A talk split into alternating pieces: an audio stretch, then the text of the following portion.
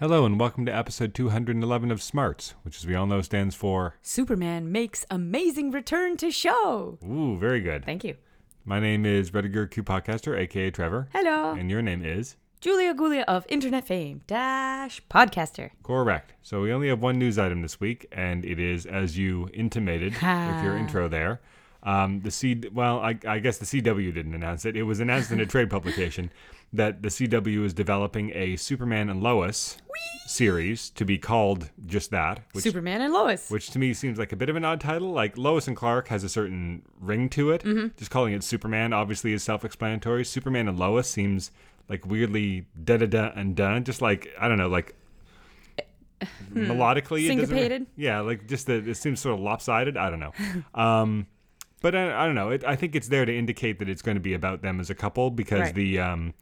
The only blurb we've gotten so far says that it focuses on what it's like to be working parents in a modern world. So this further confirming what we what was hinted at in last year's crossover and presumably will be confirmed by this year's crossover is that he proposed and she's pregnant. So we're going to presumably get little baby John, who by the time the show starts, presumably next fall, will be a couple of years old. Mm-hmm.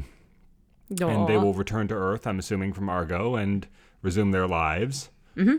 And it'll be a Superman show. So this is what we've been hoping for a few years now. It was sort of rumored off and on.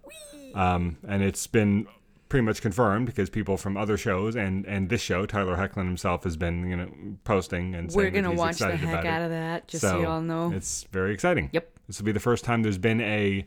actual Superman show on TV since Lois and Clark went off the air, live action show since Lois and Clark went off the air about 20 years ago. Yeah. Obviously, Smallville ran for 10 years and by the end was basically a Superman show in all but the fact that he wasn't wearing the costume. Right. But he was fighting crime in Metropolis with other superheroes and he had basically a secret identity, even though it wasn't Superman, it was the Blur, right? So I mean, right. That was basically a Superman show by the end, but to have a Superman show where he's wearing the costume and flying around and working at the Daily Planet and everything, it's been over 20 years since we've had a live action version of that, so it's very exciting. It's gonna be dope. I think probably they knew that there was demand for this, but they were waiting to see what would happen with the movies, but since the whole Henry Cavill, Ben Affleck era of the movies sort of ended before it really got started, seemingly, and now the movies are exploring other characters instead of Batman and Superman. I think that that's kind of freed them up to do this. Is my suspicion, because even though Jeff Johns has been a lot more lenient with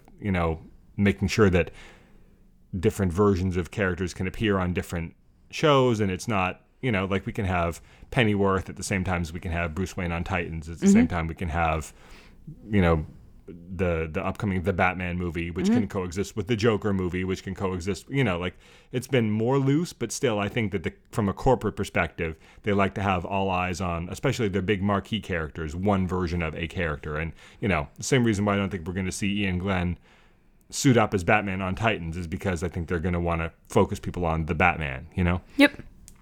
But this is exciting. This is going to be the first Superman show in a long time.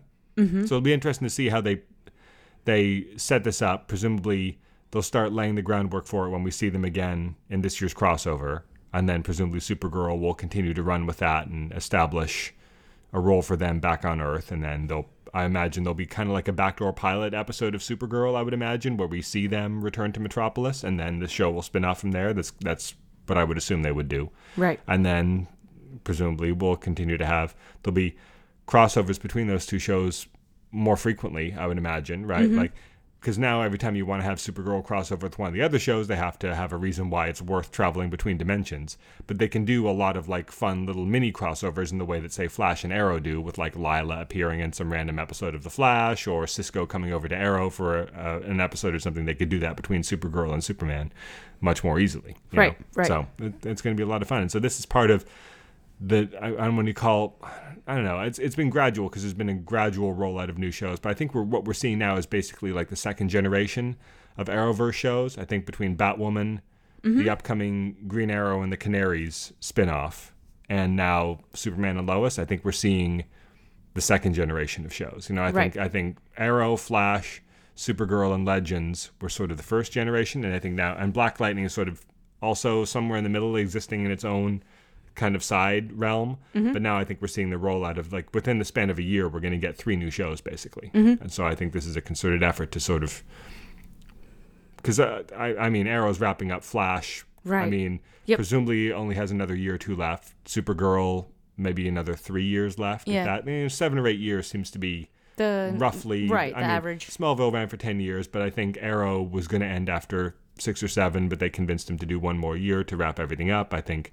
I haven't been hearing Grant Gustin talking about wanting to end the show or whatever, but oftentimes when they're discreet about it, you don't hear anything until it's announced. Right. But I would say, 7 years, 10 years on the way on the outside, but 7 or 8 years is kind of what you would imagine. And Flash is in season 6 now.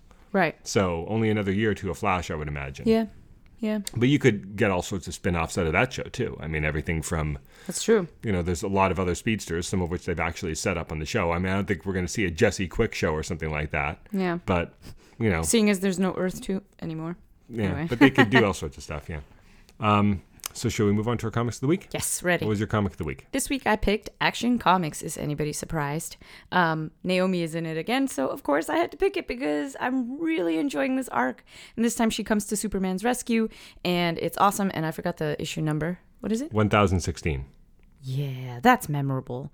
But... at any rate, I'm really enjoying, I continue to enjoy the art. I continue to enjoy the story. I can't wait to see the big bad actually coming out of the shadows and really facing off against Superman, because they've really just been the underground workings and machinations that they've been putting together have been really successful. And so now they're really facing a threat bigger than some egomaniac classic supervillain. This is an actual threat.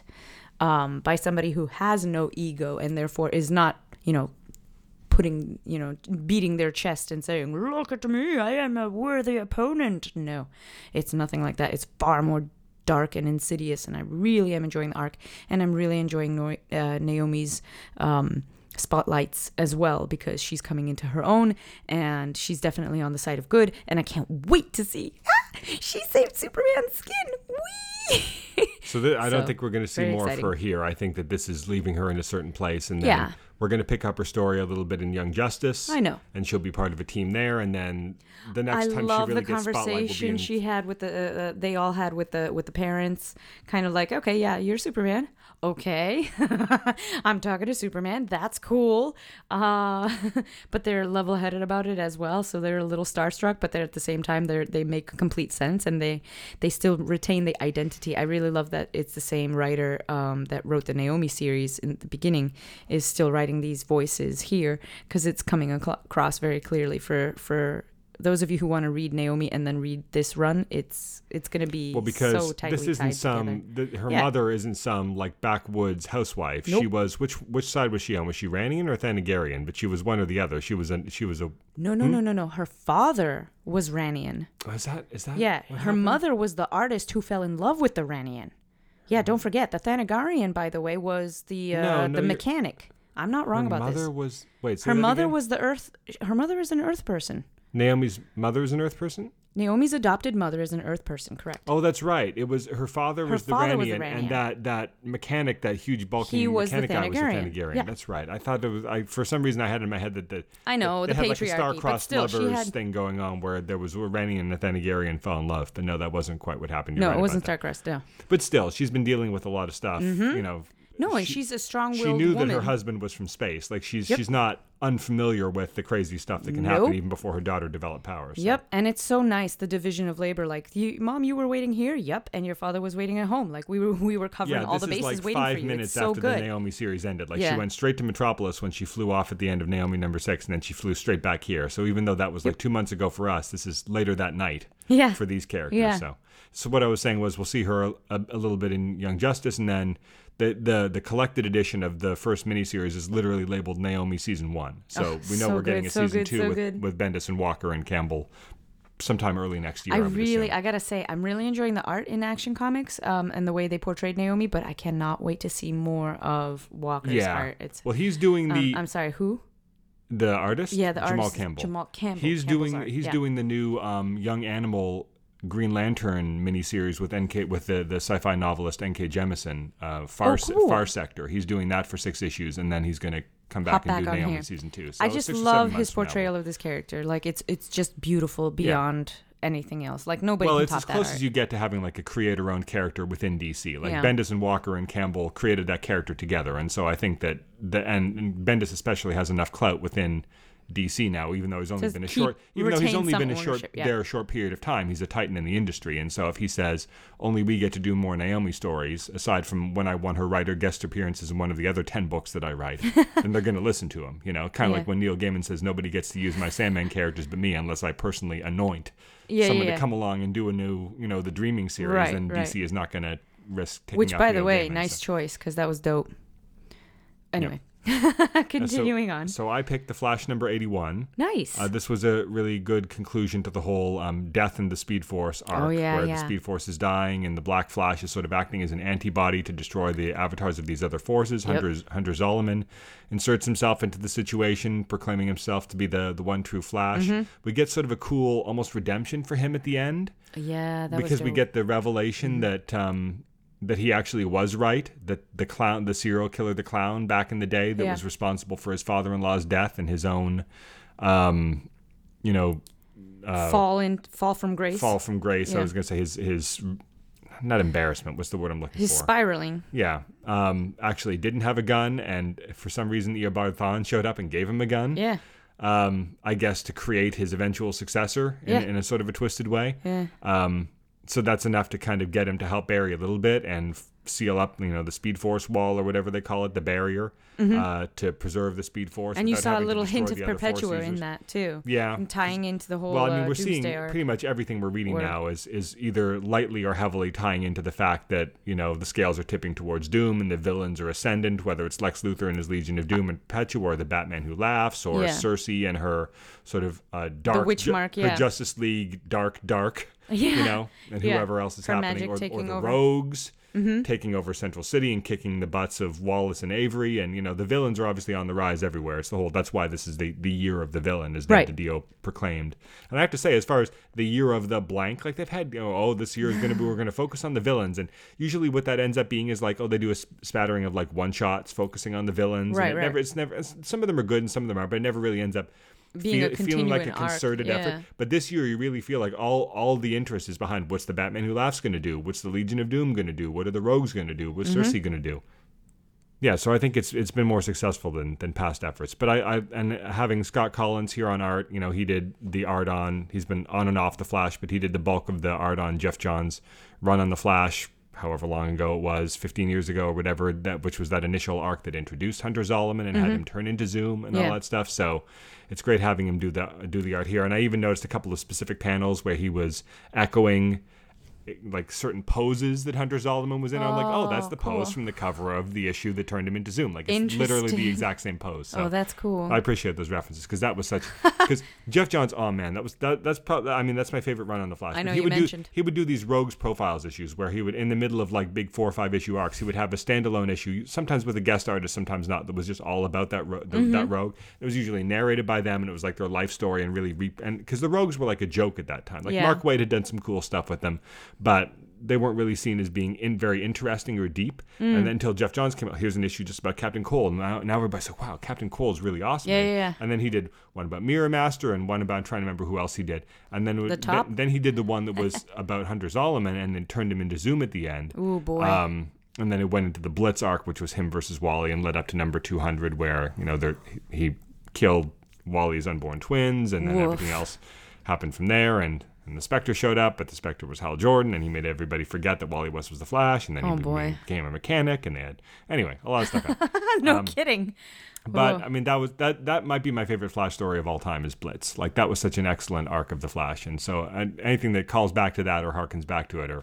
You appreciate it. And Joshua Williamson is a huge Flash fan, and I think the Waid Johns era is his sweet spot because you know the people writing these books these days, by and large, are roughly our age, and so they grew up reading the books that I grew up reading. Right. So whether it's Scott Snyder being calling back to and Sean Murphy on Batman on the White Knight stuff, having characters look like they stepped out of Batman the Animated Series, or having Joshua Williamson evoke Blitz, or having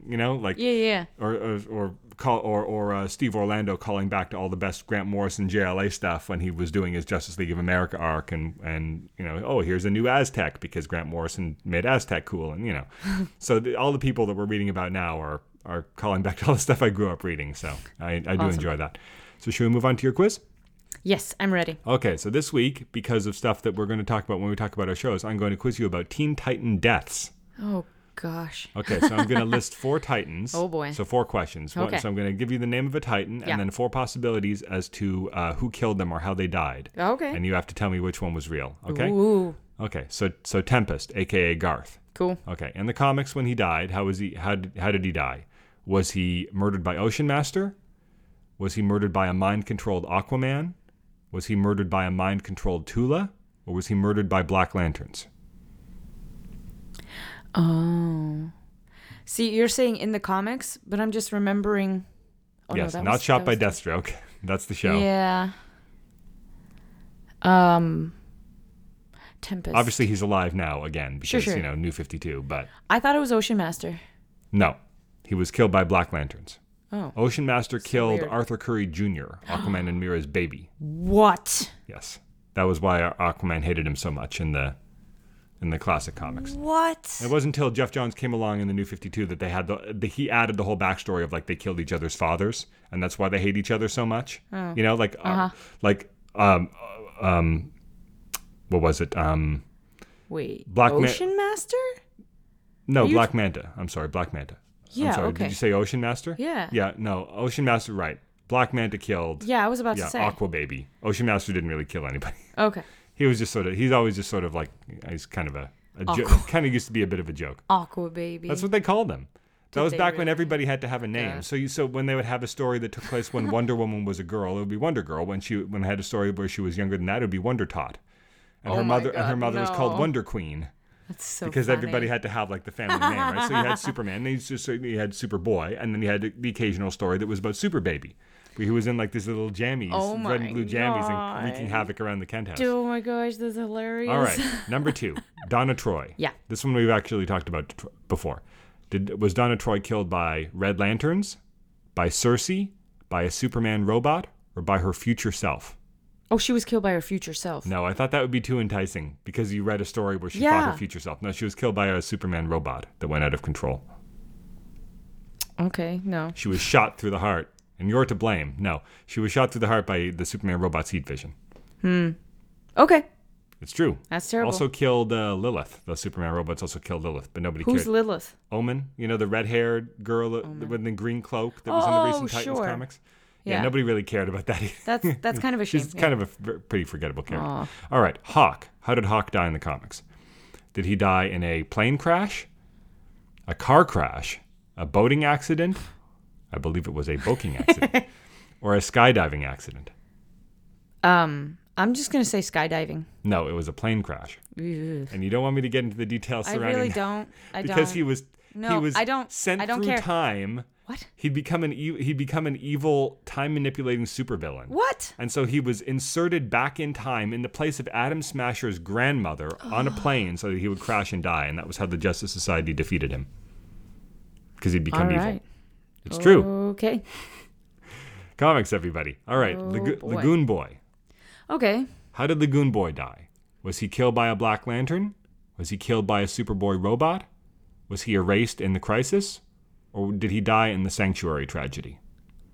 I mean, I remember he died in the Sanctuary tragedy because he had the whole shot with a harpoon recovery arc, and then he got shot again, and he died.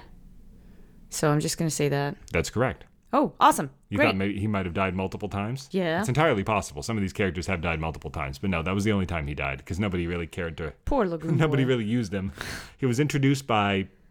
Eric Larson, I think. Was it Eric Larson? Hey, I got one out of Eric Larson wrote Aquaman for about a year, believe it or not. I think he might have introduced Lagoon Boy, although it might have been Peter David, who was immediately before him. And then nobody really used him for a while until Judd Winick used him in one issue of a Titan spin-off series where he introduced a branch Titans team that immediately got decimated in their first issue. And he was one of those characters. And that's what he was traumatized by. The reason why he went to Sanctuary is because that whole team got wiped out. And I guess he survived, although that was unclear at the time. And then he only went there just to actually die in another mass murder of superheroes. So not the most charmed life. Poor Lagoon Boy. All right. Although he did get to date Miss Martian for like 6 months in the cartoon, right? Oh, yeah. I remember that. All right. Angelfish. And then completely disappeared from the show for season 3. He was in the background of like one episode when they went to Atlantis. Womp, womp, womp, womp. That's it. All right. Poor guy. So shows. Yeah. So we haven't caught up on Star Wars Resistance yet. So you know, belated apology. So no show last week because I was traveling for work. So we're only just now catching up on shows. Yep. So we haven't caught up on Star Wars Resistance yet, but we do have new episodes of Batwoman, Supergirl, Flash, Black Lightning, Arrow's back. So we have 2 episodes of Arrow, and then we have episodes of Titans. Mm-hmm. So the most recent episode of Batwoman we watched was the 3rd episode. This is the one that ends with her actually assuming the full costume at the end and sort of embracing her role as a hero within Gotham.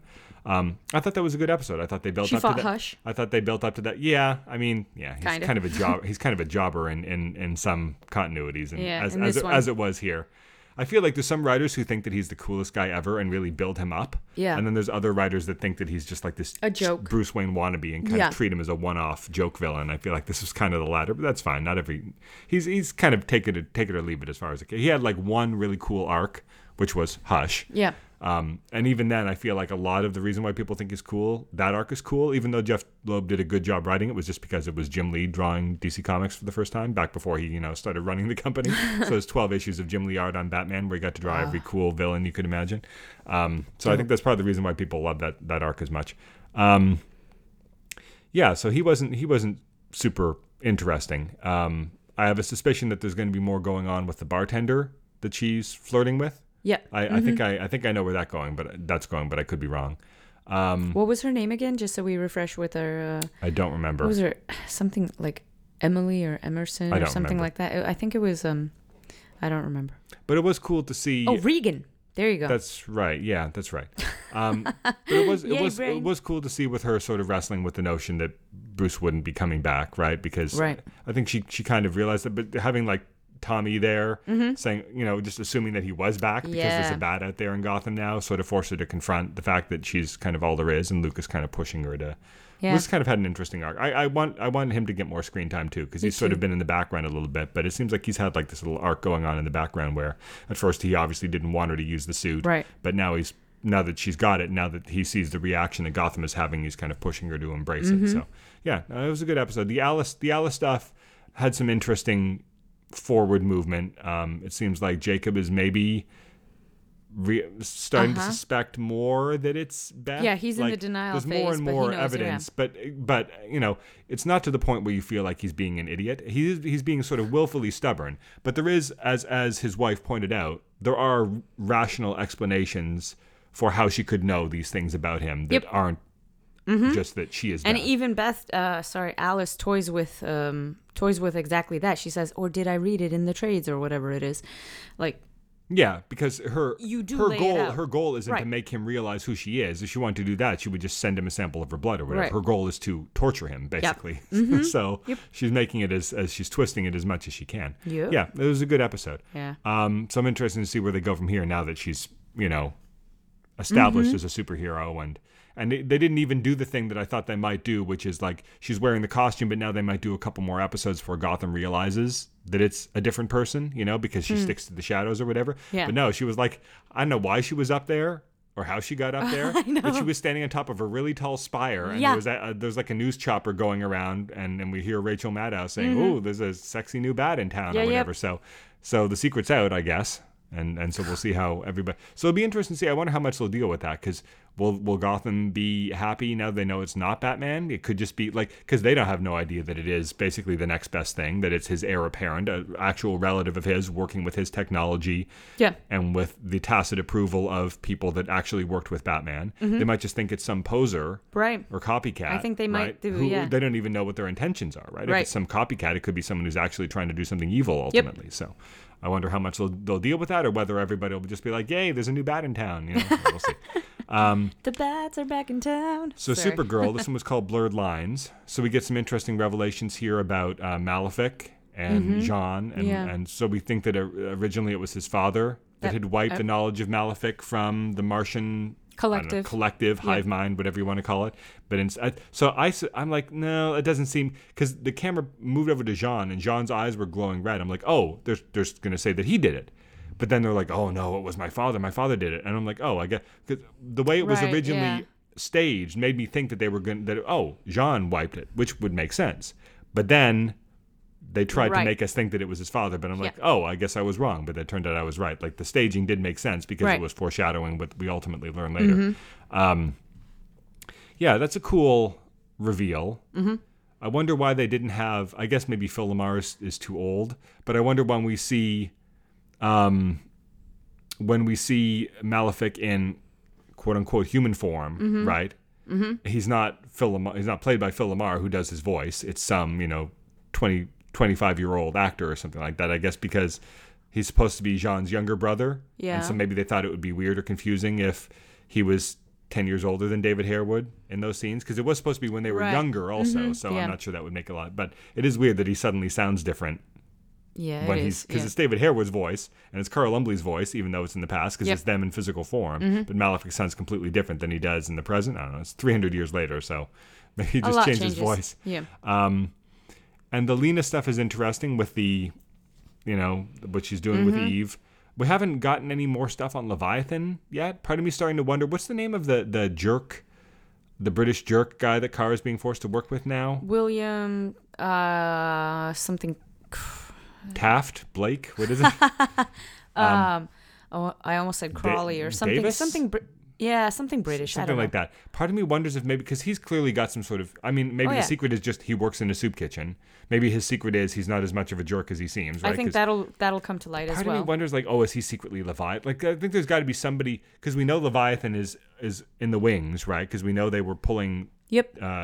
Pulling some Tess, strings. That's not a character's name. Eve. We know they were pulling Eve strings. So I really think that we're building towards a reveal where somebody we've been following this season is secretly Leviathan. I don't know whether it's going to be that guy, whether it's going to be Kelly. They're really the only characters that would be believable because they're the only new characters, right? Yeah. I think that would be kind of a cool reveal. It's not like they need that for her character because she's kind of got her own niche in the show now, right? As not just as a love interest, but in working with the Obsidian technology and doing the memory, healing thing. And now she also has that power where she can actually see. Yeah, she has the tie reasons. Because reasons. No. The Omega waves blasted them. Oh, well, of course, the Omega waves. I must have forgotten about the Omega waves. How silly of me. I think you did. Yeah, that's all okay, that's fine. Are they called Omega waves? Did I get that right? I think that's what they call them. But it really doesn't matter what they call them. Because other things are actual things, right? Alpha waves, beta waves, gamma waves. Those are things, right? Well, everything's on a spectrum. I'm sure that. Well, I know, but those are actual things. Like in terms of the human brain, when you move from alpha and beta waves into delta waves, that's when you're moving into certain phases of sleep. They're the rhythmic oscillations of the action potential firing in the brain. You can monitor that with EEGs, and they'll tell you something about the consciousness state of the person that you're monitoring. That is dope. But they're not like. They're not like whoop, whoop, whoop, like the little circles coming out of Aquaman's head when he controls. They're not that kind of waves. They're not like gamma rays. They're just, they're terms that we apply because of the frequency of their oscillations to the firing of the neurons in the brain. But in this case, so I guess they're like, well, omega waves. I bow to your nerddom. This is amazing. So omega waves are on the same, they're part of the Greek alphabet. So we'll just say, omega waves are like a different kind of brain waves. And I guess in this case, they can shoot out and change people's perceptions. It's also a very cool letter of the alphabet because everybody knows that omega beams from, dark side. You wouldn't be as fascinated if they were called epsilon waves. Kappa waves. Yeah. Kappa waves. That sounds like a fraternity secret handshake. Kappa waves. So Flash, these past couple of episodes have been interesting. So the villains have been, a little forgettable the past couple of episodes. Mm-hmm. But that's fine because clearly we're setting focusing up on the Ramsay Rosso. Yeah, you got it. You got it in one, right? The blood work. Ramsay Rosso is the character's name. Oh, yeah. Yeah, okay. Clearly they're building him up. And so the villains, so we're supposed to be focusing on him. And so the incidental villains are a little bit more forgettable. Although they took the girl from the second episode and now made her Iris's intern, right? So they're continuing on with her. Too, she was never really a bad guy back. Her sister was. Although the thing where they... No, that was her cousin. Cousin, whatever. Yeah. Where they had a photo of the Men in Black coming in and stealing her cousin away or doing whatever they were doing. Yeah. They had a little spiral symbol on their jacket. So I'm like, literally spiral. SPYRAL. The Tom King, Dick Grayson spy organization that you mentioned something like that and I was with Great what? Tiger and Huntress and from Grayson, from Tom King's Grayson. So are they doing Leviathan over in Supergirl and Spiral in I feel like we need a Leviathan event, like in the comics. We've got too many acronym-based organizations. We got Argus and Arrow, right? We got Star Labs and Flash. We've got DEO and Supergirl, and now we're getting Leviathan and Spiral. Well, at least I mean, in Supergirl's defense, did we have Checkmate yet on any of these shows? Not yet. But we had Hive though. Did you mention Hive this week? And you're right. They did have Hive. They did have Hive on. They mentioned Hive on Titans, didn't they? But did they mention Hive this week?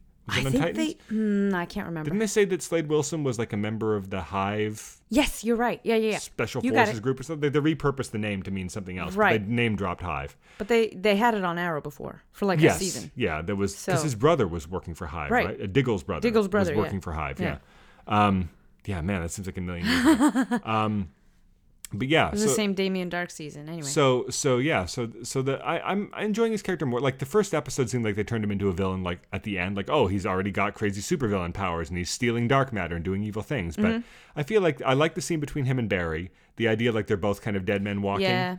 That was a great scene. Caused them to kind of develop a bit of an interesting rapport, even in an adversarial way. Right, they may not even trust each other fully, but they understand each other a little bit. That was a good scene, and so I guess he can like control this blood matter, but also use it to create zombies who can power themselves up with more dark matter. Right, weird. And he thinks if he injects himself with their weird blood stuff, it'll cure his disease. Well, okay, let me frame that better because. You can't say he thinks because that makes him sound like a madman. It does sound a little crazy. I know. If I turn people into zombies with my weird blood powers and then inject their blood into myself, it'll cure my cancer. Okay. Well, it sounds crazy when you put it that way, but don't invalidate the fact that this is a qualified scientist for his character. This is the Socratic method at work. Ha ha ha ha ha ha. No, but I mean, he's called like.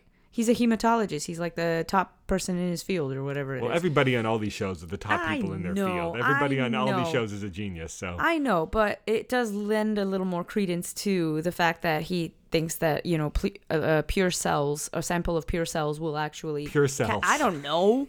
Catalyze with whatever he's got going on.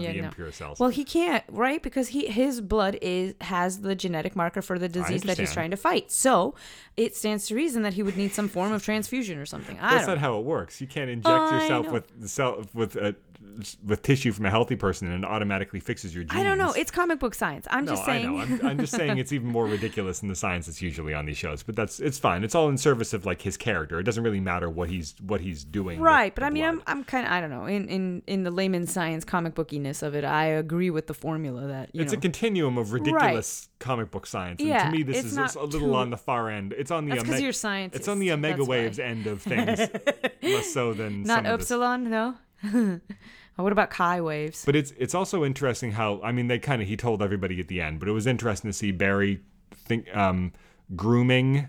I guess not grooming, but like trying to prepare the other members of Team Flash for the fact that he's not going to be there anymore. You know what I really appreciated? I appreciated the turn in the arc when they really just looked at each other and they're like, these are our friends. Yeah, I'm glad they didn't drag that out. I think that they're being helped by the fact that they've got a line of demarcation at the sort of the halfway point of the season. And they even said the season will have like 2 volumes. There's the lead up to the crisis where Bloodwork is the villain. And then there's the fallout from the crisis, which is going to be the second half of the season.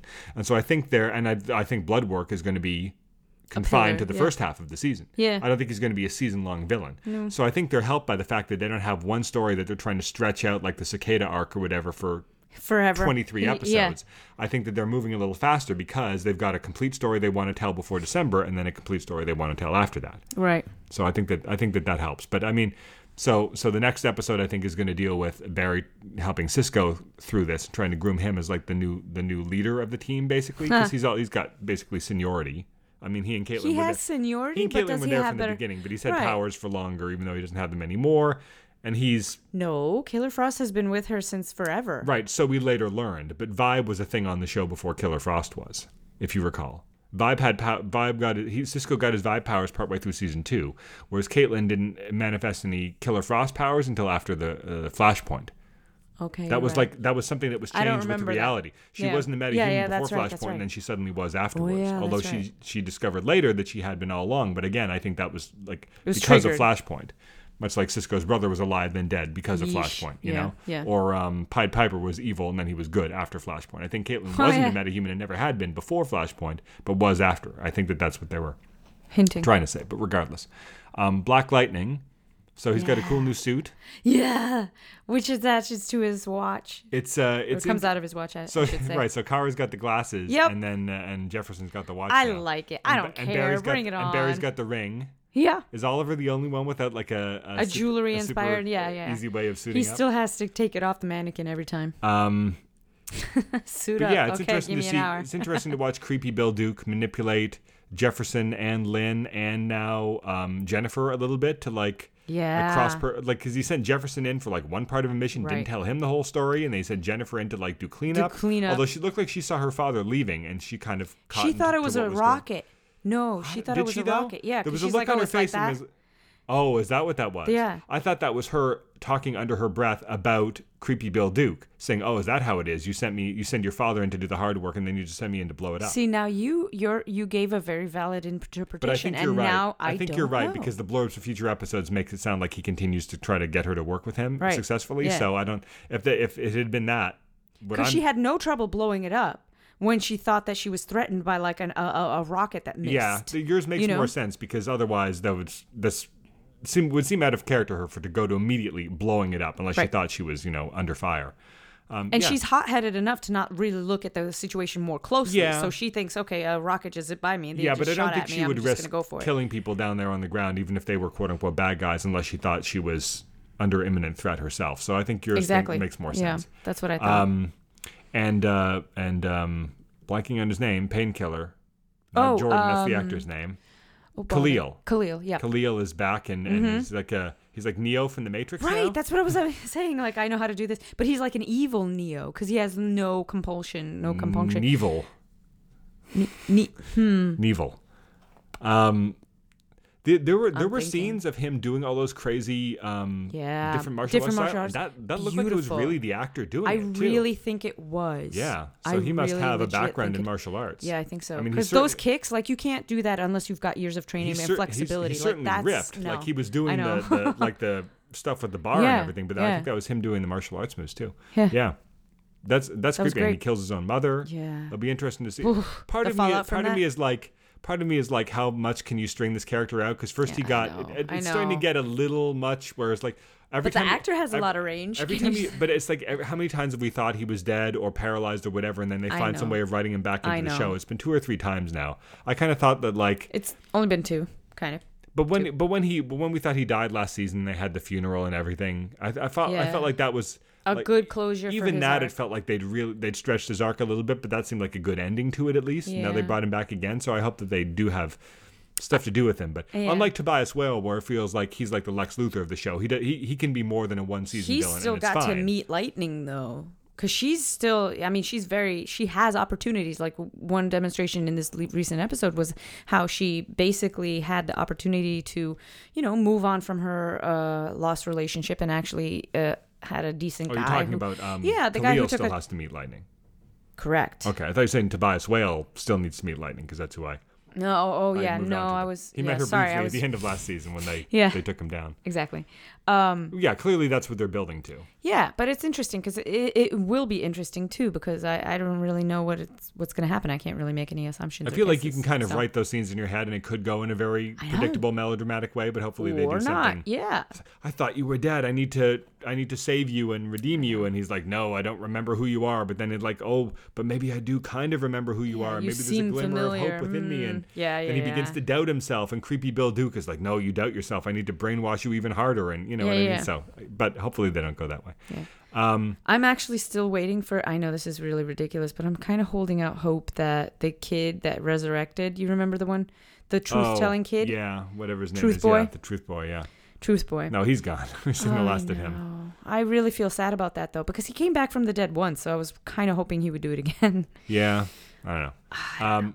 It would be great if he did. Maybe they're just holding out for the latter part of the season. I don't think. What if Lynn squirreled him away? I really don't think you're supposed to be that invested in the fate of that one particular. But he was so good. 2 or 3 episode character. I know, but he was so good. No, hey, hang on now, because he's 2 or 3 episodes in this season, but then he was also in last season. He was 2 episodes in this season, and then one in last season. So I don't think a couple episodes. I don't know. I really liked his character. Whatever, I liked his character. So well, I guess normally we talk about Titan Titans last, but let's save Arrow for last since it's the new season. So Titans, we had two episodes. We had Bruce Wayne and then Jericho. Mm-hmm. So these are sort of like, there's one episode that takes place in the present where we deal with the fallout of Connor saving Jason and their encounter with Deathstroke and everything that's happening there, and Dick is keeping secrets and they've got to figure out a way to save Connor. And Starfire and Raven help with that, and then Jason's got his own weird thing going on. He has an encounter with Rose. Yep. Yeah, that was cool. I didn't expect to see her again. Me too. I thought she was dead.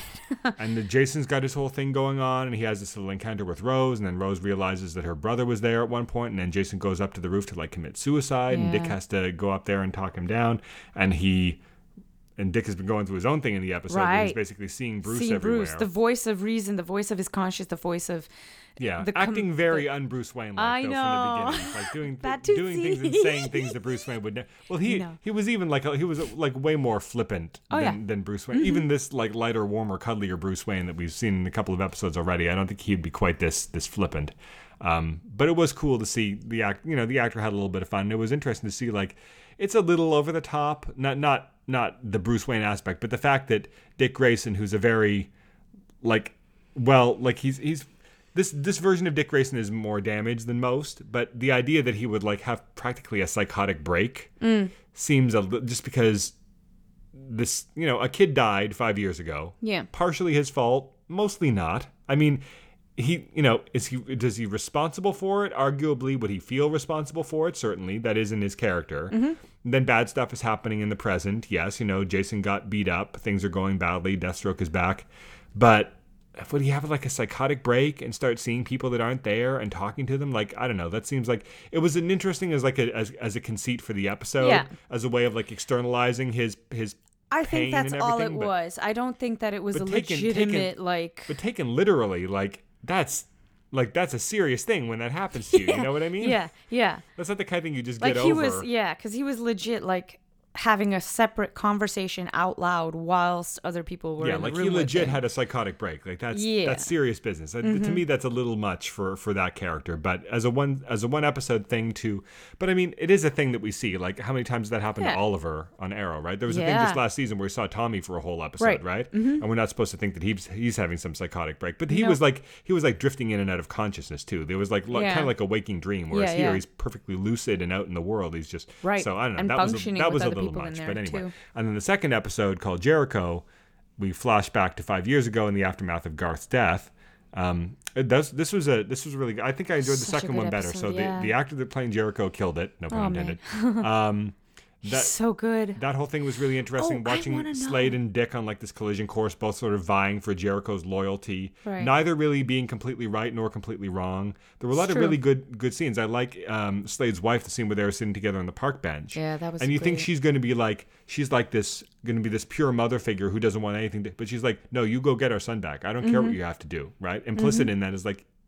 And then leave us alone. You kill those Titans if you have to, but make sure you bring your son back to me, right? And that's the way she is in the... You've read a little bit of her in the Deathstroke run, too. Like, she was in the military just like him. She was his commanding officer in the comics, anyway. The same doesn't seem to be the case here, but what I'm saying is... We never know. She might have gotten discharged. The idea that she's, like super morally compromised, too. She's almost more screwed up than he is. Like, he at least has this code that he lives by most of the time. This sort of like warrior's code, mercenaries code. I mean, in the comics, she's far more a shady character. But here in this, like she's like an Amanda Waller type in the comics. Like she's really deceitful and two-faced, whereas he at least is sort of straight ahead and like he says what he's gonna do. He doesn't lie about it. He's straightforward about his motives and his. The way he operates, where she's like keeping secrets and like maneuvering people like chess pieces. But again, that's in the comics. Here, it's clear that she knows more than she's letting on, but it's also super clear that she's tried to sever her son away from all of that, and she's worked really hard to scrape out some peace and quiet for them. And so she's pissed. She's capable, but she is. I don't know, more honorable in this rendition. I know. I'm not saying she's like a direct translation of the comics. I'm just saying that I wanted to highlight. I like that they kept the fact that she's not like this pure soul. Right. She's not an ignorant sort of passive party. She's got, she has blood on her hands too. Yep. Either directly or indirectly. We don't know her whole history, but so that was a cool scene. The I was surprised they waited till like later than I thought they would. I'm like, oh, like, he's just going to be some kid, right? They're not going to do the whole contact. Yeah. Soul transference thing. I knew they would. I felt it. I kind of don't feel like you even really Need it was it? Cool, but it was cool. The whole rest of the episode would have played out exactly the same if he was just some kid. Nope.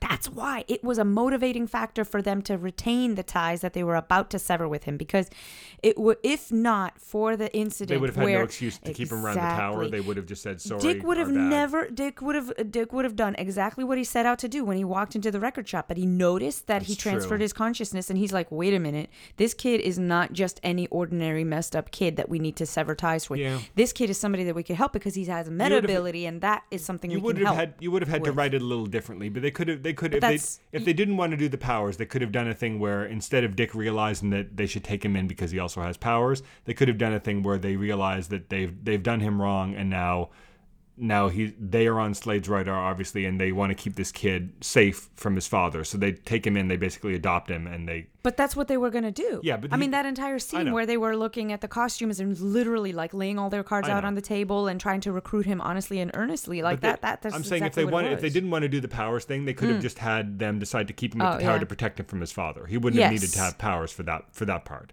Yeah. But you're right. In the way as written, it was their motivation for keeping him around.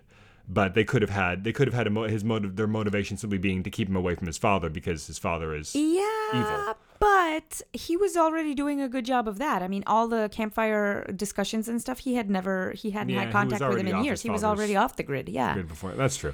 I was just surprised they went there because I don't know. Like, I'm glad they did. It was great. They do crazy stuff on the show, but it does feel so grounded normally that when they're like, oh, by the way, this guy can transfer his soul into another person's body. It's like, you know what I mean? Yeah. Like, the show just plays as so grounded, especially in this episode. There wasn't like a lot of crazy demonstrations of superpower. Like the previous episode there was. Yeah. You know, with Starfire reigniting, you know. Yeah, saving Superboy and everything. This episode all played very grounded. That was very nice. Not really too many costumes or crazy superpowers going on. And then like, oh, here's this kid that can, you know, plus we've seen him in 2 or 3 episodes now and there was no indication that he could do that. So I thought they were keeping the whole, he's Deathstroke's son, he's mute because he got his throat slit because Slade is a jerk and everything, and I didn't think they were going to do the whole powers thing, but they did. What do you think of the revelation that was it Juliet, Donna's like Amazon handler slash museum curator was actually Slade's target? I kind of saw that coming. Yeah, that surprised me because... As you pointed out last episode... Yeah, I mean, I kind of want to rewatch the earlier scenes because then when he's sitting with Wintergreen there and Wintergreen's like, the job isn't done, you got to finish the job, we're like, oh, we're supposed to think of it, it's because there's Titans that are still alive. Nope. But I guess that makes sense. But then, so he took one shot, Garth stepped in the way. Yep. Right? Yep. Intentionally, presumably. And then he took another shot... Which... Who was Juliet. He shooting at the second time, though? Was he still shooting at Juliet, or was he shooting at Donna now? Because Donna had inserted herself into the scenario. I think Donna was in the way this time. Because Juliet took out the second bullet with her little shuriken thing. Yeah. But I forget who it was aimed at. I don't know. It didn't specify. That's the point. Yeah, we even had a discussion, I remember, when we watched that episode, like, oh, you know, he shot Garth, and then he took another shot at Donna, because he doesn't miss, right? Like, the idea that he could have taken a shot at this person, and Garth, who doesn't really have super speed, per se, I mean, he's faster and stronger than a regular person, because he's an Atlantean, right? But he's not the Flash, he's not, he right, he couldn't step in front of a building. So if he hit Garth dead center, it must have been because he was aiming at Garth. I didn't even consider the fact that first shot, that he might have been shooting, once the first shot goes awry and people start moving around and there's Amazons involved, which he presumably, well, no, he would have known there were Amazons involved. He would have known who his first target was. He would have known what the target is. Yeah. That scene plays as uncharacteristically sloppy for him in retrospect. It does, with this new information. Yeah. Yeah. I'm not thrilled about that. Yeah, I know. I don't know. Whatever. He screwed up. And then I guess it hasn't been weeks, but he's had days at least since then. I guess he did ultimately get her, didn't he? Yeah. But then he also killed everybody around her. Like, he's not normally that indiscriminate either. Like, he's there to do a job. This is a different Deathstroke than the one in the comics. Let's just put it that way. Normally, there's not a lot of collateral damage with him. You know, because it's unnecessary work. You paid me to kill one person. I'm not going to kill 15 people for the price of one, right? Yeah. Like, if he has to kill you to get to his real target, he will. But the idea that he could, like, slaughter, like, 10 Amazons there... Yeah, I think that was meant to be more of an intimidation. Normally the only time he gets sloppy is when the Titans are involved because of what happens with his kids and how his feelings, you know what I mean? Like, yeah, maybe that's what it was. In the comics, because they got Grant killed and they turned Joe, or Jericho as he's called here, against him. Like, he hates them so much that he will, like, go after them for no money. Right. And make mistakes because he's, you know, angry. He'll do stuff like he'll seduce a 13-year-old girl and send her to infiltrate. Like, he wouldn't do that for any other job, right? But it's because he hates the Titans so much. Yeah. But here he seems like sloppier than usual before he kind of has a reason to be, which I'm not crazy about. I think the actor is doing a great job. I think he's got like cold detachment. Can I just ask you? Yeah, and I agree with you. He does seem a little more human than the other versions. When he's interacting with his son, he cares more about his family. Like in the comics, he's got like he cares about his family in like a Ra's al Ghul cares about Talia kind of way. Yeah, in the sense that there's probably love there at the root somewhere, but it's so twisted by like ambition. And he doesn't know how to express it. Yeah. Whereas in this incarnation, he gives his son a kiss on the cheek. Recently in the comics, the way he showed his ambition, the way he showed his affection toward Rose was putting out a fake hit on her so that he would have reason to hang around her to protect her. Right? Yeah, yeah. He wouldn't just walk up to her and kiss her and say "I love you" like he did to I keep wanting to call him Joe. Why do you think they changed his birth name from Joe to his code name of Jericho in this show? Like in this show, his literally like legal name Jericho Wilson. Yeah. Why didn't they just call him Joe? I don't know. I think that's how the writers say that Jericho is a cooler name than Joe. It is cool. It is, but it's also like less plausible as a given name. Oh, I don't know. I'm not sure that's true. I think there are some people named Jericho. Yeah. Well, there's a wrestler for one, but I don't think that's his given name either. No, I don't think that's his given name. Sure, I don't know. You'd have to go south of the Bible Belt. I don't know. You've got Johnson, Rock T, and you've got Jericho. These are all their given names, right? Absolutely. Oh, Triple H. Anyway. Right. That stands for like Henry Harrison. Mm-hmm. Actually, no. Hootenanny or something. No, haha. You may giggle, but actually Triple H, that's... It is his real summation. Name? Yeah, he does have 3 H's in his name. Anyway, ask me how I know. but these were good episodes. Yeah, I agree. So I'm interested to see where it goes from here. I mean, here's my question. Let me get my question now. You said that the person playing Jericho, the actor playing Jericho, who again, fantastic job. How did they? I mean, I thought he was a deaf actor. Yeah, I thought he was. Is he? Deaf and or mute. Well, I don't think he could be deaf from birth because not to be too impolitic about it, but he spoke perfect English in this episode. If you're deaf from birth, usually you can tell in your inflections. Right. Yeah, but that's what I was questioning. There's going to be a million reasons why you would be fluent in sign language, even if you're not deaf or mute yourself. True. You could have a sibling, like the actor in real life now. Yeah. I mean, he could have a sibling who is. Well, see, I'm very curious about this now. I could look it up. Maybe I would like to look it up. You know, I'll report back because he's so good that I actually do want to learn more about him and everything. In real life. I thought so too. I thought that when we were announcing the casting news that they literally, you told us that they literally cast a deaf actor. I thought that. Well, the thing that was noteworthy, if such a thing needs to be noteworthy about his casting, was that he is trans in real life. Oh, but so that might be why you remember thinking there was something unique about him in real life when he was cast. But I don't remember saying at the time that he was deaf or mute. Oh, okay. So I didn't remember that part. It seems to be neither from what we saw in this episode. I mean, it could also be just ADR. I'm not sure. No, I don't. I really don't think so. I don't know. Because why cast an actor if you know you're going to have him speak? Why would you cast an actor who, you know what I mean? If you could representation, I don't know. But he's not. Like he's not a character who is the character is not deaf or mute from birth. So why would you wouldn't need to cast an actor that is for any representation, right? True. He's you know what I mean. He suffered an injury. If you're playing, he's mute, right? Like if you've got a character who is able-bodied and then after a couple of seasons becomes paralyzed, you wouldn't cast a paralyzed actor from season 1 and then like use CG to make them walk around for 2 seasons because you know eventually they're going to get paralyzed and you want to have proper representation. No, you would cast an actor who can do both things well and not just one who could do the one well, and you've got to kind of fudge it to make them do the other. So I don't think it's anything to do with representation.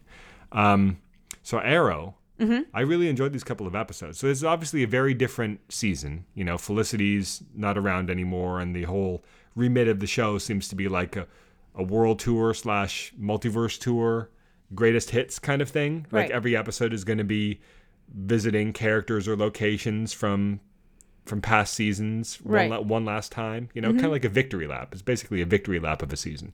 So season Episode 1, we saw Earth 2 again, and we got to see Malcolm Merlyn and Tommy and Moira again. Yep. Then Episode 2, we went back to Hong Kong, and we got to see Katana again and China White. And, you know, Lila's there, but obviously Lila's going to be playing a bigger role, too. Next episode, they're going back to Nanda Parbat, and spoilers, this is where we're gonna see Thea again in the next episode. Willa Holland is back for some episodes. She went to Nanda Parbat, that's right. She went off with Roy, and then Roy came back, having gone through some stuff, but didn't really talk much about where Thea was. Right, because he also went through the Lazarus Pit. Right, last we saw that Thea, she had gone off with Roy and Nyssa to track down like the last Lazarus Pit or something and destroy them. Or something like that. Yeah. And so we're going to catch up with her. We're going to see Nanda Parbat again. Who knows? Maybe we'll get like a flashback where we'll see Ra's al Ghul or whoever knows. I mean, I think each episode is going, because there's only like 10 episodes. It is the Victory 10 lap, episodes, and said, one of them is the backdoor pilot for the spinoff. So really only 9 episodes. Who's spinoff? What spinoff? Green Arrow and the Canaries. Oh, right. So there's really only 9 regular episodes. And I feel like each one is going to be visiting. Oh, and in season and episode 1, we also got Adrian Chase again. But is like a really nice guy. Yeah. Still really creepy. A creepy nice guy. Yeah. But like a capable moral center. But he called Laurel Pretty Bird, which you get points for. Because they've gone 8 seasons on the show without a Green Arrow calling a black canary Pretty Bird. Which is way too long. Yeah. Well done. Yeah. One thing that I saw people comment on, and this occurred to me also. If you recall, way back when Earth 2 was introduced in season 2 of The Flash, and one of the ways that they had like little things going on in the background around news reports to show us, wow, this really is a different Earth. Robert Queen was the one that was rescued from the island and came back to Star City to become a vigilante on Earth 2. Oh, yeah. So that is not mentioned at all here. Now, it's not contradictory because it could just be he came back, he was a vigilante for a while, something happened to him, and now 10 years later... Right. They think they found their Oliver, they bring him back, and all this other stuff happens. Yeah. But no mention is made of that by Adrian or by Laurel or by Moira or by anybody. I know. That Robert Queen came back and was a vigilante for a while, and it was major news. That old Robert Queen outed as the Hood was like a headline on Harry Wells' TV or something in the season 2 of The Flash. No mention is made of that. I guess they just didn't want to overcomplicate things. Like they wanted to tell this specific story here where Adrian was Green Arrow or the Hood, as he's called here again. Yep. And Laurel was the Black Canary of Earth 2. Yeah. So we get the shock ending where Earth 2 is destroyed. Mm-hmm. I didn't see that coming. You know, you get the classic antimatter wave. Here it's kind of red. Yeah. In the comics, it was like this white wave. That works better in comics. No, because it was like, it was a little reddish. Yeah. It had white elements like precursing it, and then everybody turned to kind of this gray fading into white. In comics, it was literally white, which works really well on the printed page with the white gutters between the panels, because literally the art is just dissolved by the white until you've got nothing but a blank page. Like that works well on a comic in page, that medium, but in TV, you kind of want something with a bit more visual interest, I suppose. Well, I think they did a great job. Yeah, it was mixing fine. The two. It's surprising. Yeah. So it raises all sorts of raises all sorts of questions. You know, like you said, immediately what happened to Harry and Jesse, and we're like, I imagine that's something that the Flash will have to pick up on later this season. I'm actually a little surprised that, I mean, who knows when these stories are taking place relative to each other. I mean, they're all taking place roughly concurrently in real time, I would assume. Right. But who knows, maybe like these couple of episodes of Arrow take place, a couple of episodes from now, as far as the Flash's, chronology is concerned. I'm not sure I buy that. They don't always line up in real time. Sometimes they do, but they don't always line up in real time. No, in fact, I think it's kind of like, Because I would think that with all the like multiverse technology that Cisco has and everything, that if an entire universe just disappeared, like a little light would be going off in Star Labs there. I kind of feel like they've got the multiverse stuff down. So if some random dude in Hong Kong... Mm-hmm. Can use his computers, granted, with access to Cisco's little device. Right, exactly. But can use his technology to be like, wow, Earth 2 is completely gone. There's nothing You would think Cisco would be able to tell that. But it wouldn't raise an alert, right? Because you've got an infinite multiverse, like something's... I don't know. Yeah, but there's know. Yeah, but they seem to be going with, even though they haven't really made it explicit, they seem to be going with the more modern conception, like the Grant Morrison-influenced conception of the local... multiverse and the omniverse. Okay. Because they did establish in earlier seasons of The Flash that there are 52 Earths, right? Then it was a big deal when they revealed the secret Earth, Earth X, right, with the Nazis, and that was the 53rd Earth, right? But now they've got the monitor showing up that they're saying there's infinite Earths. So I think they're going with the modern comics conception is that there's 52 Earth and like a little this, neighborhood, a little bubble. What they say is that's like I've heard Grant Morrison say it's like a snowflake, right? Like there's facets of a snowflake, and there's 52 facets on this snowflake, but there's also an infinite other number of snowflakes. But it's way easier to travel from one spot on a snowflake to another spot on a snowflake on the same snowflake than it is to travel to a completely different snowflake. That's an exponential leap in difficulty. So it's way easier to travel. What a concept! It's way easier, and that's like the concept. I hear you. The omniverse. It's one level above the multiverse. So they can travel from Earth 1 to Earth 2, like and then there's like an increased bleed. Right. But if you wanted to go to Earth 616 or something, that would they can't like you would require punching through like the source wall or something. Like it's out there, but it's more or less inaccessible. But it's still under threat by this omniversal threat, which is the Anti-Monitor, you know? And I think we even saw something like that as indicated on Jay Garrick's little sketch that he drew up, right? Because all those little worlds. There were numbers on there that were way higher than 52. But also, there was a finite number of circles on there. Well, sure. Like on his map. He can't draw an infinite number of circles. Ha, ha, ha, ha. I know, but there was no indication that it goes on to infinity. Do you know what I mean? Like, right, there was no like overlap. Maybe he only understands or can observe a small part of it. Like, it's questionable whether our characters even know that there are infinite Earths because they were treating it as fact just a season or two ago that there were only 52 or 53. And here the monitor rolls up and says, by the way, there's an infinite number. Nobody really seemed to react to that with any surprise, but I still think that's new information to the characters on the show. Anyway, it's neither here nor there. There was a lot of good stuff in the second episode. We are so far into the geeky weeds on this one. With Laurel dealing with the fallout. I know, this was great. The actress played it well. She's so those good. Were good scenes, and the good scenes between her and Lila. Yeah. I'm glad that Lila's going to seemingly get more to do. So I don't think we talked about this on the show, but in the Crisis on Infinite Earths, the Monitor had like an assistant, basically. Assistant / herald, I guess you could say, called Harbinger, whose real name was Lila Michaels, and it was like a girl that he had saved from an Earth that was doomed and raised her as his own daughter, and she had like the superhero costume, and she was like his assistant / personal, herald. Like she would go out and recruit the other heroes and lead them on their missions on behalf of the Monitor.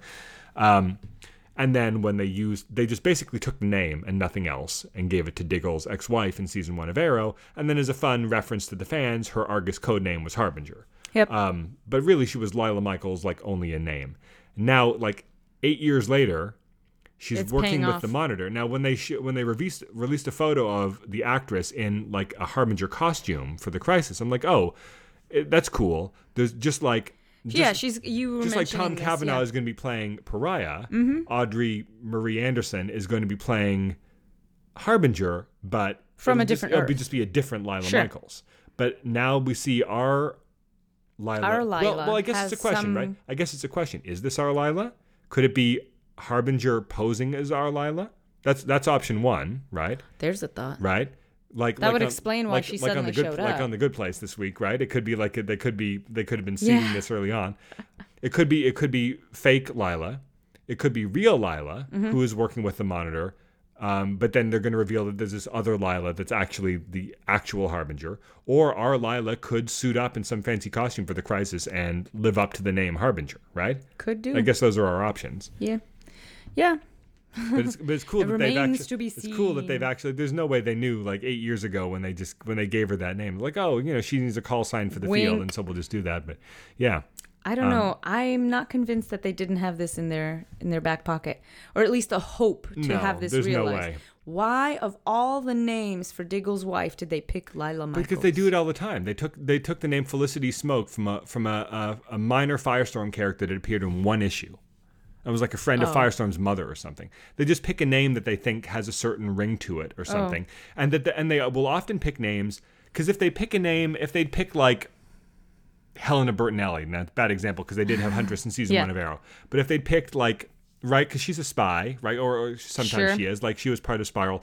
If they'd picked a name like that, the fans would have all sorts of expectations about where that character is going, right, and what her arc is going to be, and whether she's going to suit up as a superhero later on. So they picked the name, which is kind of because if you're gonna basically create a new character. You might as well pick a name from the comics for the fans, but you pick a name that doesn't have a lot of baggage associated with it so that the fans aren't going to have some expectation. Like if you do a Flash show and you have a character there named Cisco Ramon or Caitlin Snow, the expectation, because those are Flash characters or Flash adjacent characters, they're going to go on to become Vibe and Killer Frost. But you pick a name like Felicity Smoke, if for season one of Arrow, no one's going to have, oh, well, obviously, she's way later on, she's going to become a friend of Firestorm's mother. No, but right. It's just like, oh, they just picked the name because it was a name that sounds cool, Felicity Smoke, right? Right. I think that's why they did that here, because Lila Michaels, a.k.a. Harbinger, has a certain ring to it.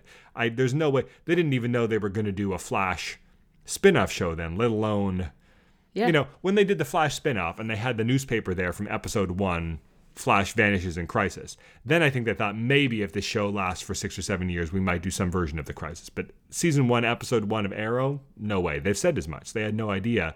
They didn't think they were even going to introduce like other costume characters aside from like vaguely costumed characters like Huntress or, you know, something like that, or a Dark Archer perhaps, right? Mm-hmm. But no, they never thought they would get there in season one of Arrow. But this is good. I mean, it's fun seeing Oliver put in like, because he's a lot of seasons he's in roughly a similar situation. You know what I mean? Like yeah. The villains are different, and his, you know, standing in the city is different, and the people he surrounds himself are different. But he's usually roughly in the same situation. Like there's a threat to this city, someone I could probably beat one-on-one, you know, if I manage to track them down or figure out who they are. So I need to do that and then fight them one-on-one, right? Mm-hmm. But here this is a completely different level. Like this is he can't just punch this threat or shoot it with arrows. He's got to follow somebody else's orders, which is a position we've never really seen him put in, mm-hmm, right? Mm-hmm. He's got something much more personal at stake.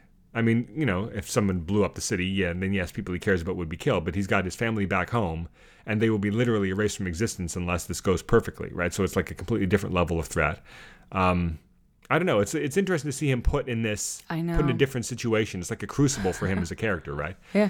So I don't know. I love that scene that he had where he was talking to Tatsu about how he needed this to work. Yeah. She's needed like, this to why make are you sense. Believing he the monitor? Because if the monitor's wrong, not, then there might be... And he let it slip. He said, children. He said, I left my children. Yeah. I was going to be like, oh, is he going to mention? Because nobody's supposed to know. He wanted to, but that's the thing, though. He wanted to. I left Felicity. I left...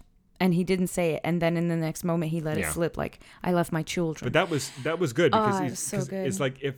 I know that's going to come back. The writers don't put words in your mouth unless it's going to have some sort of a payoff. Like she's... But he's like, if the monitor's lying, then there might be no hope. Right. So I have to believe that he knows what he's doing, because the alternative is there might be no way to stop this. Right. So I'm just going to... And I've abandoned my family in the last moments that we could have together. Like that's the most horrible thing. Yeah, but if the monitor's lying about everything, and he's not actually destined to die. And if the monitor's lying about how big this threat is, he'll beat it like he beats everything else, and then he goes back to his family because the monitor's lying, right? That his worry is that the monitor is right about the immensity of the threat, but wrong about the fact that they can stop it. That's his real worry, because then he left his family for nothing, and there's no way to save them. Well, that's what I was just saying. Yeah. Exactly. Yeah.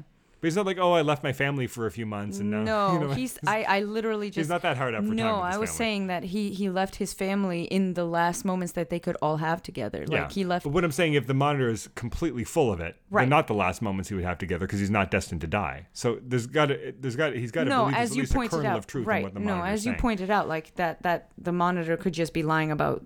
like what you just said. But it's interesting because he does seem like he's definitely...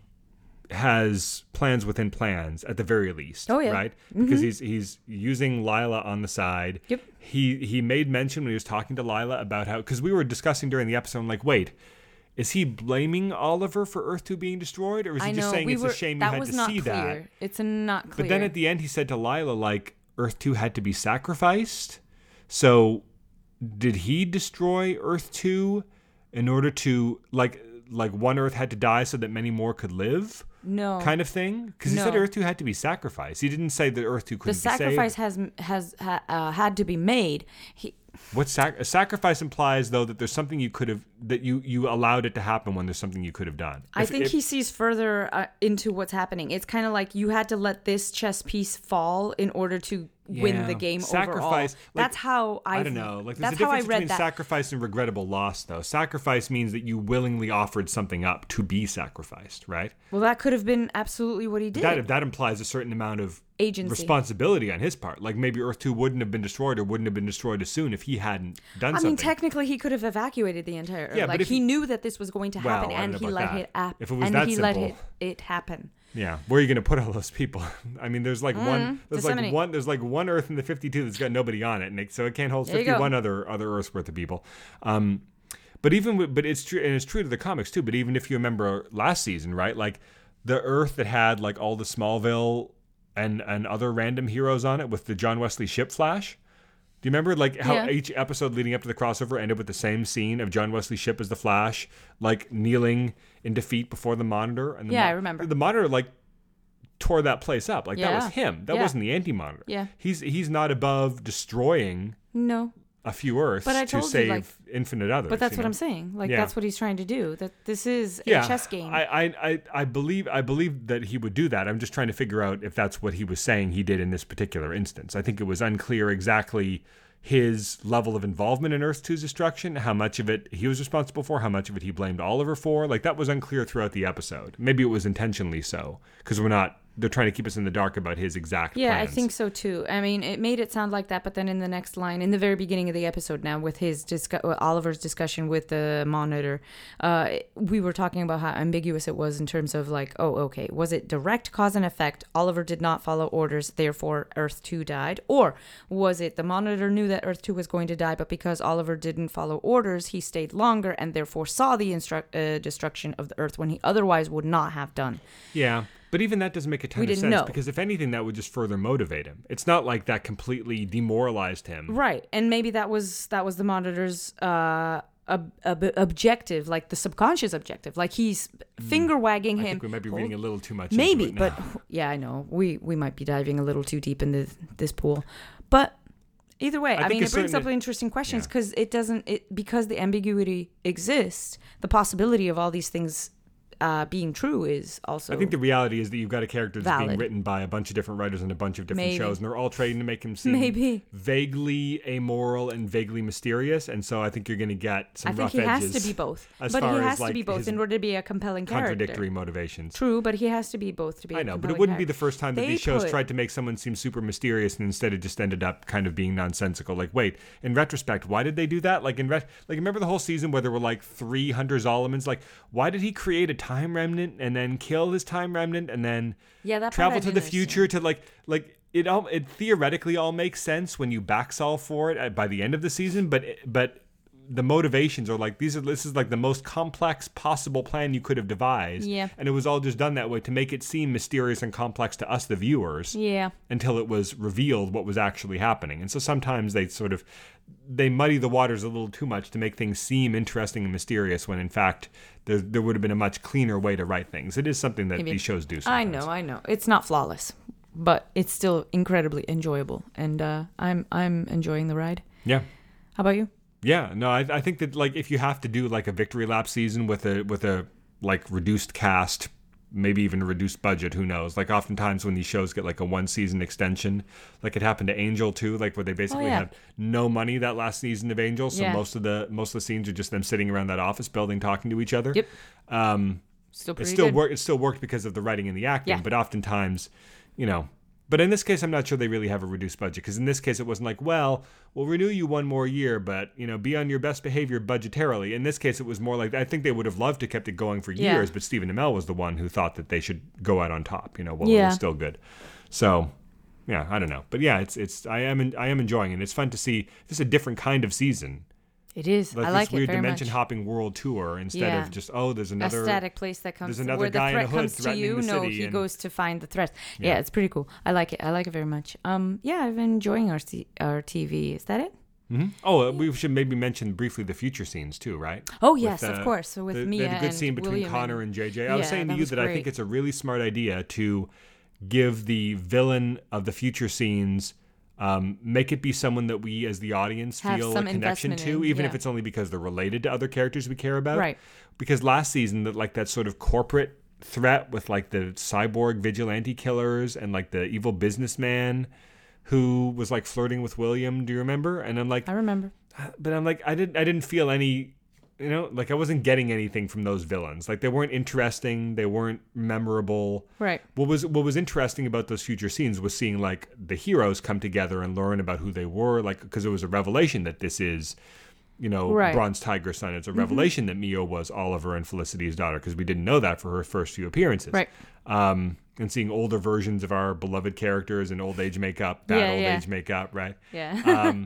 That was what was cool about those features. Renee's wig. The villain could have been like, it could have been any corporate threat, like or anybody. It didn't really matter. But this season, especially if it's going to be like, if these future scenes are not just supposed to be interesting in and of themselves, but also to make this future world, flesh it out so that it can stand up to being its own spin-off, I think it was a good idea to establish this interesting new threat, the Deathstrokes, and then have it be Diggle's son, because that gives now our guys have like this familial bond. Connection to him, so they're trying to save him, and he's got the Deathstrokes around him, so that's got this interesting threat that calls back to earlier seasons, and we know just the name conjures up all this imagery for Arrow the fans. Beyond. So I mean, instead it basically of the Jokers, is it's the Jokers, basically is Arrow Beyond. I mean, that's basically it. Every future son of X hero thing is basically, you know, ripping off Batman Beyond. It's definitely true. Yeah. But I think the future scenes are more interesting this season as a result. Mm-hmm. Yeah.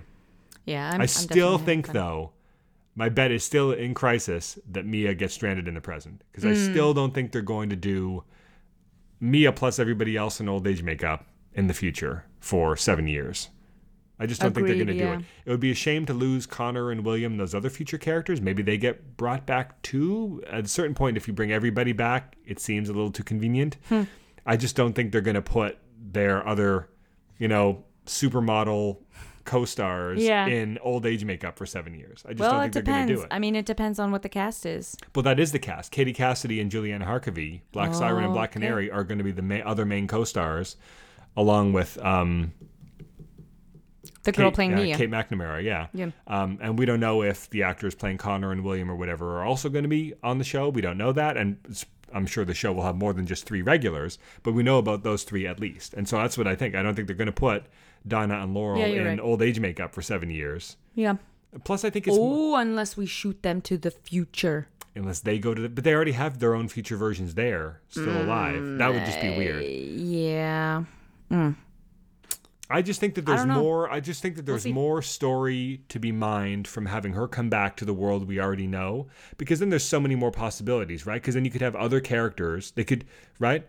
Otherwise, every time you want to do a crossover, our characters need, like the Flash or whatever, has to go to the future. You bring her back to the present. Yeah. You make that the spin-off. Then if you can have Diggle come back for a couple of episodes, you could have Lila stick around. Yeah, and there is some sort of a you inherit all the cast, right, and the setting that you've built up over 7 years. The way that it's playing out now, the future scenes right now, they really feel like they're tense, but they're going to resolve. We're going to ultimately see the redemption of John Diggle Jr. And the Deathstrokes will be defeated. I feel like that's going to happen in this arc, because it's really important that it does, because otherwise you completely invalidate the parenting of, and you really kind of, but I think that's to me that's fine. I think it's actually kind of, it has a certain I just think it's important for him to be redeemed. It has a certain poetry to it, where Diggle had 2 sons, and isn't it ironic that his adopted son, the son of a villain, became his true successor, and his biological son ended up falling to the dark side? There's a certain mythic symmetry to it. You know what I mean? I know, but we've observed that mythic symmetry, and now it has to resolve, because otherwise, he's gonna sacrifice himself. I mean, the faith of the hero is definitely part of the thing that has to be validated, right? Because we always have to walk away from a story believing that the hero was right in having faith in the villain's ability to reform. I don't think JJ is necessarily going to be redeemed. But I think that it's important that he does, because otherwise, the heroes of the story are wrong in being, you know, in believing in the good of the person that they're trying to help. I think it's going to be like Emiko last season, where she's bad, and then has a last minute on her deathbed redemption kind of thing. Exactly, but he still has to redeem himself in some way. I don't care if it's in the last minute or whatever. I just feel like it's going to resolve, and therefore you're right, because then there's no real conflict for them to stay with in the future, and therefore Mia is free to come back. There's interesting stories to tell in the future, and they can come up with new threats. I just think I know they're making more work for themselves than necessary, because this is part of a shared universe, right? And you're going to want to have other characters show up. You're going to want to have crossovers. Those things are so much easier to do when everything is contemporary. Look at how easy they had to make multiverse travel, just to justify the Supergirl characters crossing over every time. They had to basically make it like walking across the street. Yeah. Right?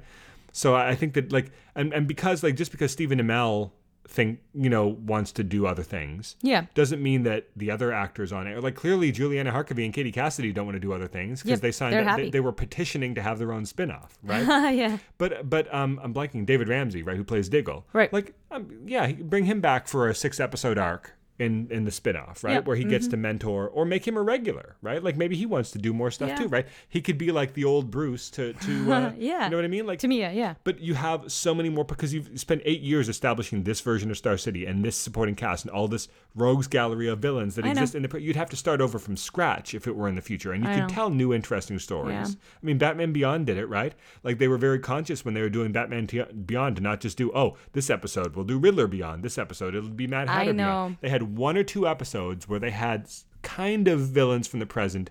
Mr. Freeze made sense because he was basically ageless. Yeah. They made you think Bane was going to show up, but he was just a vegetable in a chair. You had to wait years for them to do a movie before they did the Joker, which was obviously the big one. Right. That was it. That was all they did. They didn't do Catwoman. They didn't do the Riddler. They didn't do Mad Hatter. They didn't do. They did Ra's al Ghul, but again, that makes sense, right? Because the Lazarus. He's timeless. Yep.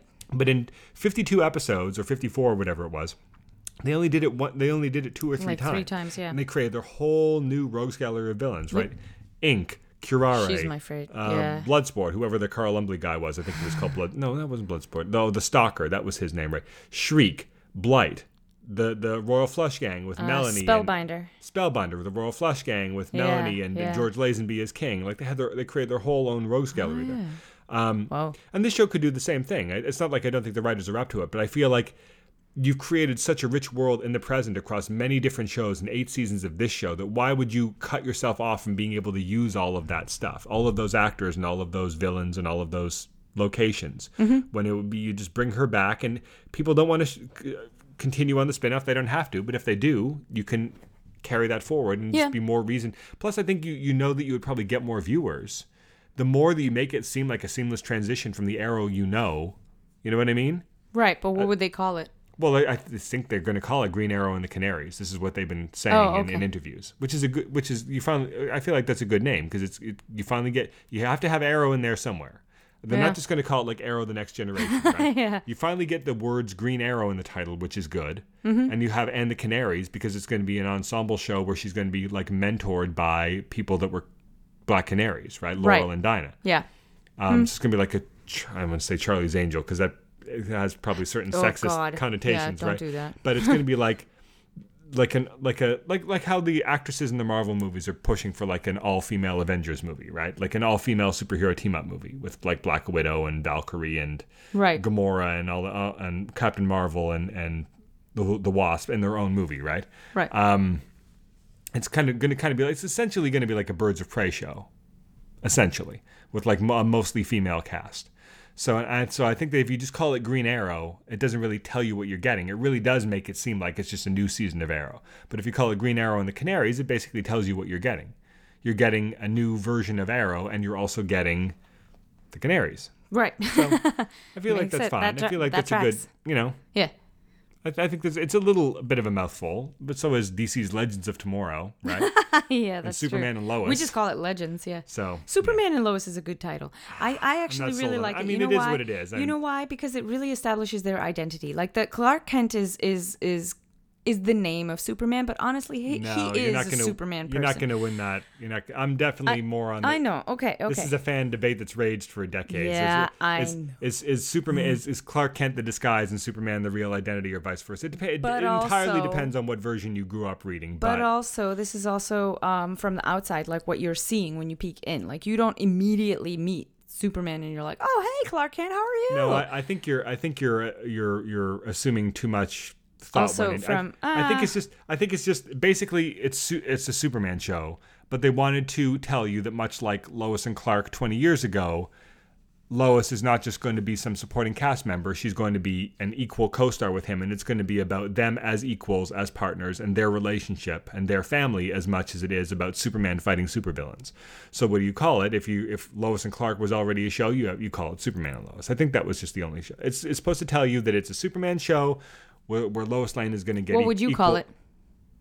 I mean, if it were just me, I would call it Superman. But I feel like this name does tell you more about what you're getting based on what we know about its premise, which is that Lois is going to be an equal participant in the show. Right, so if you know that that's the objective of the title, would you still call it just Superman? Well, I don't think that's appropriate. I agree that this is a more appropriate title, but that doesn't mean I have to like it, because I still think it sounds a little clunky. You'll get used to it. I'm already used to it. I like it. Because as you said, it puts them on equal sort of like footing. But here's the thing, though. That's his Clark Superman persona. No, that's his superhero persona. Like, he is at his best peak, I don't know, superhero when he is in his Superman form. Guess what? Lois Lane is the best awesome lady reporter superheroine in her Lois Lane persona. That's what they like to be called, as lady reporters, actually. Girl reporters, actually, is what they really prefer. You be quiet. That's what, I don't know. Sorry. That's what everybody calls them. I think like Lois, she's an awesome, capable detective. She's a reporter. She's a powerhouse. And she doesn't need a cape to be a superhero. She just is. And so that's why I think putting those two names on the same marquee. How many seasons do you go before she spends at least one episode as Superwoman now? How long are they going to be able to resist before they do Superwoman? But I bet you they'll do that in season 3. I feel like Lois and Clark, in addition to being just like a snappier, catchier name, builds them as equals. Not only does it put her name first, because she is the better and more accomplished reporter. That's true. But she has more Pulitzers. But it puts them on equal footing. It tells you it's going to be about them as equals in the workplace, which is basically what it was. Yeah. Calling it Superman and Lois, like, oh, we've got, like, you and I know that they're like, they consider themselves to be equals, and they each, like, you know what I mean? And that she's like his hero, basically. Like, they've even said as much in certain comics, right? Like, he looks, right? Like, she is his. That's cute. She's his hero. That's lovely. Yeah. Right? Yeah. And so we know that, but just saying Superman and Lois, just like on the face of it, it sounds like such a power imbalance. You know what I mean? It'd be like Batman and Dick. like no, it's like, you know what I mean? Like, that just seems like somebody's getting the short end. You know what I mean? Well, that's because we know that Dick Grayson is actually Robin, and he should be called that. I don't know, but it's not a perfect analogy. I just feel like when someone has got an awesome, iconic, legendary superhero name, and then someone else is just like their regular name, it can't help but sound a little mismatched. Even if you and I know that if you really understand the characters, it makes sense because yada, yada, yada. Like, right. I know that, but it still like sounds, it still hits my ear wrong. Anyway, It could be just an early title. They might change it, or if they're what they go with, I'll live with it. Like, I don't care. You know what I mean? Like, they can call it whatever they want. Here's an idea. How about Lois and Clark? Arrow's a dumb name because you know what I mean. Like, what about Clark and Lois? No, that's oh man, can you imagine? No, they would never do that. Like, let's take the name of a show where the woman got the top billing, and instead here's a radical idea. Let's put the man first. Oh boy, man. Well, that's what they did this time, except they put this Superman. Well, because if you're gonna have Superman, in the they could have done Lois and Superman. No, that makes it sound like a rom-com where it's Lois and Superman. You know. No, I think if you're going to put Superman in the name, you got to put Superman first. I don't know if I agree with that. You got to get top billing. You wouldn't call your show Robin and Batman for the same reason. Well, then why don't you call it... no, actually, it's kind of hard to solve that puzzle, right? Because if you want your title to have that objective where you have the two characters... There's no better title for what they wanted it to be. I know. It's just, it doesn't mean that it's a good title. It's just what it's just because Lois and Clark was taken. That's really what it is. I don't think they would have called it that, though, because I think that the mission statements of the show, from what very little we know one sentence about what they're trying to do with this new show. But the Lois and Clark premise, as pitched by a female creator, by the way, who created and ran the show for the first season, was this is going to be largely a workplace drama /romance/comedy where they're working together as reporters and gradually falling in love.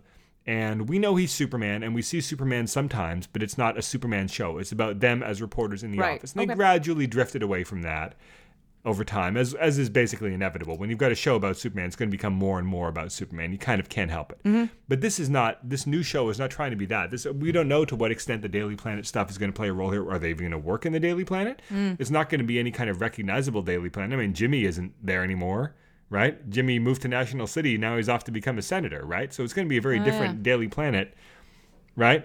You forgot that that's all part of the same thing. Yeah, I did. So are they even going to work at the Daily Planet? Who knows? It's not going to be a workplace drama. It's going to be a superhero show about Superman, but it's going to be about how Superman and his wife balance the fact that he is Superman with the fact that she is a reporter, with the fact that they have a superpowered son. and all this other stuff. So it tells you what you're getting. You're getting Superman and his wife solving the problems of, you know, being a superhero and solving the problems of having a family and both, you know, well, both parents work basically. And that's what you're getting. But being super. How about that? If you called it Lois and Clark, it would make it sound like it's focused on the civilian identities. It's not focused on the civilian identities. Right. Quite the opposite. It's focused on how they can manage to maintain any sort of semblance of a normal life while juggling the fact that he's a superhero and they have a superpowered son. It's about how their life is not normal. Whereas Lois and Clark was more, in theory, at first, supposed to be focused on the normal aspects of these characters' lives. It's, in some ways, it's kind of the inverse of the premise. So while there are similarities, obviously, I think it is quite different. And so I don't think they would have even used that name, because that name, even if it didn't have those connotations from 20 years ago, would tell you that you're getting something focusing more of them as civilians. Right. I think here you're getting quite the opposite. They're trying to maintain the facade that they're normal as much as they can, while dealing with the fact that they've got a superpowered kid and they're having to raise the superpowered kid. Why not call it Superpowered Kid? I'm just kidding. I mean, I guess that's a Saturday morning cartoon. I mean, I guess the only other thing you could do is call it like the Superman Family, or because that's a title that's existing. Super Family. Or I don't know. Super Family sounds dumb though. Yeah, it does. I mean, you could call it the Superman Family or the Kents. Like I was thinking about the Kents, yeah. But I feel like if you've got a Superman show, I would have gone with a city name, like either the Daily Planet or Metropolis, yeah. But that was going to be the name of that show for DC Universe that was going to be from the Gotham creators, where it was going to be like Lois and Lex Luthor solving crimes every week. Do you remember that? They ended up getting canned before they shot it. Well, they could have taken the title from there. But I feel like if you're going to have after Lois and Clark and after Smallville, if you've got a show that's going to be an out-and-out Superman show for the first time in a long time, you put Superman in the title. I think they're definitely right to do that, but that boxes them into this corner. Anyway, we've talked about this for too long. Well, maybe they could have just called it Superman and Lois Lane. Maybe that would have been adding her last name. I like that better. I like that better because at least Lois Lane, because of our shared cultural memory, is an iconic name in and of itself, whereas Lois...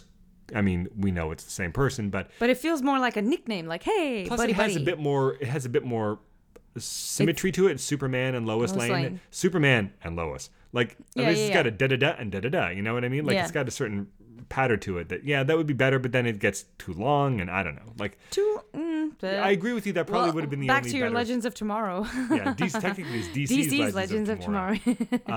Yeah, you're right. I mean, that probably would have been better. But could have been the fix. I don't know. I'm sure they had all these discussions behind the scenes. I know. Yeah, I think so. I think they would. But is she even Lois Lane anymore? Like in the comics, who knows? She kept her name, didn't she? Yeah. She didn't take her name. People would call her Mrs. Kent, but I think that her legal name was still Lois Lane. Yeah. Mm-hmm. Yep. All right. Yeah. We're talking about that for a long time. You guys discuss. Get back to us on that. Yeah. So if you want to reach out to us, mailbag at smartspodcast.com. Our website is www.smartspodcast.com. Our Twitter handle is @smartspodcast, and Facebook, it's facebook.com/smartspodcast. How about a funny sound for us? I don't have one. How about? Ooh, very good. Swish.